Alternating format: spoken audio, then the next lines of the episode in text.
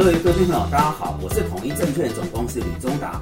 我们今天为各位准备的主题是上半年的投资心得，锁定三个子题，分别是上半年全球金融市场的剧烈震荡，再者如何逐步迈向投资坦途，以及最后谈一下脑神经科学，就是怎么透过改变大脑神经回路，改变自己的投资前景。我们先看一下最新的一个讯息。我之前提过了哈，大盘目前没有乐观的理由，但也不要太过悲观过头。看到国家护盘队可能即将要召开紧急的会议来护盘，所以短期之内，我认为大盘从一八六一九到上个礼拜我跌了四千啊两百多点，应该暂且是告一段落，有一个短弹。所以我说大家不要悲观过了头。那怎么做呢？锁定前面一些有基本面。但是叠升有机会做比较反弹的呃类股或是族群个股哦来做琢磨。那另外一个焦点就是台积电的这个四百五十块的保卫战，其实蛮令人震撼哈。高点是六八八，那么上一波的低点到五零五，竟然到这里已经在讨论四百五十块的保卫战。我想台积电是全网哈全职的全。它必须要先稳住，大盘也才能够稳住。那怎么回事呢？呃，到上周五来看，很明显是融资追缴的断头，加上传出大客户要砍单的这个传言。那走到这个位置呢，过去这一年半到两年的股东啊，即使你加上配息，也是负报酬。我想这个是超乎我们过去几年的经验，所以也反映出整个盘势是要比较高的风险意识。那后续要追踪。十四号台积电会有法说会，他应该会出来回应整个对市场跟产业端的看法。那也判断客户即使调整了库存，也不至于影响到台积电下半年的生产跟预付款的一个入账。哈，我想基本面没有问题，现在主要还是资金面、筹码面、信心面，所以让台积电股价创了两年的波段低点。哦，追踪这个股票对于台股。啊，是否会有一个止稳的效应？另外一个议题就是铜价哈，铜价这个事情其实是还蛮关键的。会看到最新它跌破了呃八千美元。那为什么要谈铜？铜在全地球有所谓工业之母、铜博士之称，也就是说，铜价在这一波啊错低了一成多，反映出大家开始在预期景气的衰退。所以铜价如果没办法止稳，我们可能要从升息预期这个交易开始转到呃衰退预期的交易，它的逻辑是不太一样。那我之前跟各位提过了，应该整个大盘到这里四千多点的跌幅，反映了联准会升息的预期了。但有关于呃因为升息导致企业营收获利的衰退，总体经济的弱化，这个并没有完全的反应，所以盘市还有。一定的一个风险在哦，这是提供给各位做参考。我想观察铜价的变化，可以是测度全球总金跟金融市场的温度计。那么，本利比目前台股已经低于十一倍，相较于过去五年平均是十五倍，是比较低了。那殖利率也超过四点五趴。那预期啊，在第三季末之前，市场还是要消化啊制造业的库存调整。那科技业开始进入到。旺季不忘，还有刚刚所谈到，呃，衰退交易的一个呃预期会在金融市场反映，联准会的强劲紧缩等等，呃，这个利空啊，大体上要消化一段时间。那判断啊，提供给各位参考，有一个投资的坐标，这个转折点有机会在第三季末或者第四季初。几个逻辑哈，首先啊，iPhone 一个新品的推出，有可能带动制造业的库存。调整暂告一段落，再来到了刚我讲这个第三季末第四季初，所有财报的效应也反映了衰退的预期，应该利空啊就已经都呃在市场上体现出来，呃相对比较没有到那么大的压力。那最后就是我引用呃投信投顾工会理事长哈即将卸任啊任职多年的这个理事长张席呃张理事长谈到八月通膨可能见顶。那如果通膨见顶的话，呃，在面对联总会的升息压力相对就没有那么大。但之前也提醒过，联总会的目标区是两趴，八月即使见顶，以现在的升息路径，到年底可能 CPI 抓五到六趴，还是超过目标区两到三倍。因此，这个呃压力啊，并没有完全的解除。但是我是要说，到了第三季尾巴、第四季初，或许我们有机会稍微压力没有到那么重，提供给各位在操作上一个参考。接着我们锁定在今天为各位所准备的这个上半年的检讨回顾哈。我想我现在服务六十几位客户，呃，每个礼拜在忠实表达的视频，也在第一线陪同各位哈，要共同来呃面对金融市场的变化，来趋吉避凶。那么在这当中呢，我们来看到几个大的重点哈。呃，首先就是上半年台股是跌了三三九三点一一点，事实上这个跌幅啊写下了三个记录。首先，它是一九九零年上半年后二十三年来最大的跌点。再者，它是外资半年卖超史上金额最高，达到九千四百二十五亿，哈，蛮大的一个金额。最后，上市公司的市值在半年蒸发达十点一兆，这是一九八零年至今三十三年来的最高。所以，我想我们所经历的这半年，应该是大家在做投资人或从业以来很罕见的一个现象。那么，如果从元月六号的历史高点一八六一九。到上礼拜五七月一号收盘的一四三四三，总共是下跌了四千两百七十六点。那这是什么意涵呢？它代表把过去一年半的涨幅全部都回吐了哈。也就是说，对你我大家投资朋友，这一年半有一点是在大盘上白忙一场。那么我们刚刚看的是台湾的角度，现在把视角移转到全球，由四十几个国家股市所组成的 MSCI 世界股票指数。那么遭遇从一九九零年创立至今三十三年来最大的半上半年跌幅，整个全球股市的市值在一到六月蒸发了十三兆美元。那么美国的几个大的指数跌幅是两成多到三成多，尤其是费城半导体跟纳斯达克以科技股为首的指数跌幅都超过三成。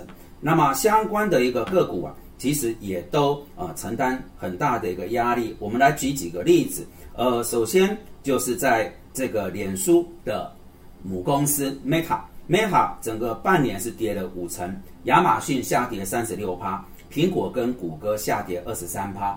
那各位投资朋友，除了股市以外，债市其实也很沉重，并不轻松。美国政府公债上半年跌幅超过十三趴，那这什么意涵？这是一七八八年美国制定宪法到这里两百三十五年来，哦，很很长的一个时间，两百三十五年来最大的上半年跌幅。那欧洲央行迎接了十多年来第一次的升息，意大利的政府公债下跌了二十五趴，这个是欧债危机爆发以来最大的跌幅。而新兴市场债券平均是跌两成，所以意味着什么？各位投资朋友，在过去半年。不管你是买股票或是债券，大概都没有办法避开一个下跌的情况。那到底这么大的跌势是发生了什么事？我们可以谈很多的逻辑，但我把它简化成以下几点。首先，一九一七年西班牙大流感到这里一百零六年来最严重的新冠疫情。再者，一九四五年二战结束后七十八年，人类世界最大一场战争——俄乌战争。一九一五年一战结束至今一百零八年来，大宗商品最强劲的涨势。一九八一年十二月到这里，四十二年来美国最高涨的通膨。一九九四年十一月到这边，二十九年来联准会最强劲的紧缩。各位，你刚刚这样听我走过，都是数十年到百年以计哈。那这些事情叠加在一起呢，自然就造成所谓的百年一遇的完美风暴。也无怪乎网友们最近会抛出自己惨赔的毕业文或是对账单，灾情很惨烈。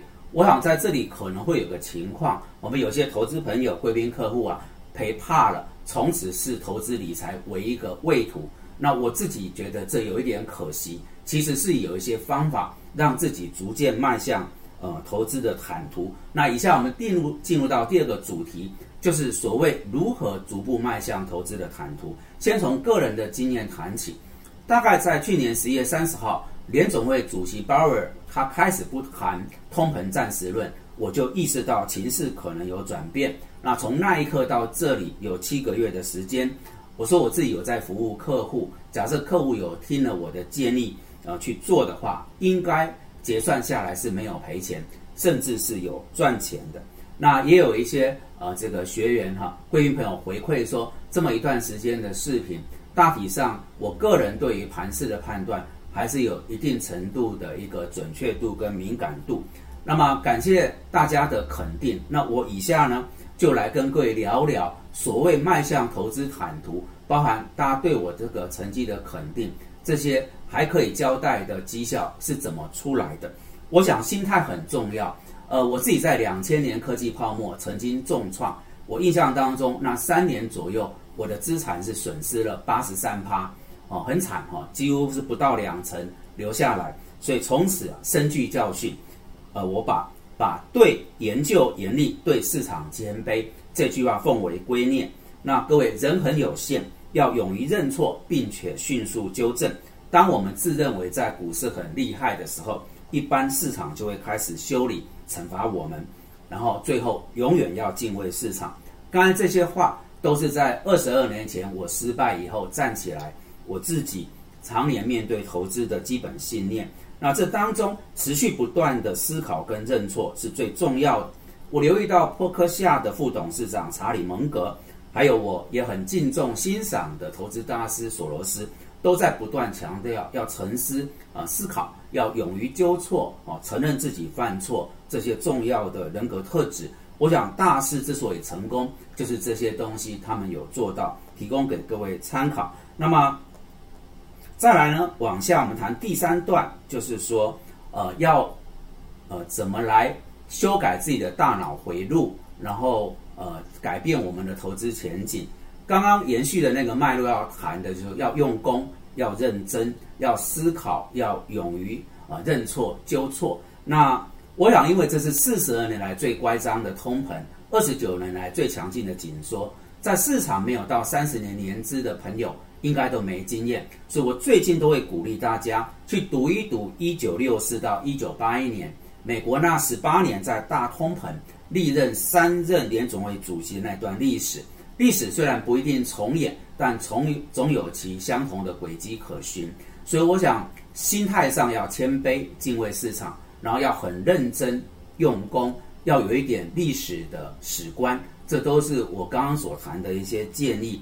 在投资方法论确定底下呢，呃，我们接着要进入到怎么样去处理我们的认知模型，就是刚刚所谈到这个投资的回路。那我自己的部分是，我相信联准会决定了后面市场的跌宕起伏，所以只要抓准联准会操盘的大方向都出来了。那当然，各位市场上有不同的宗派，只要能够赚钱，我觉得都是好办法。但总之要找到属于你自己的方法论。那么。什么叫做改变大脑的神经回路，人生的前景就改变。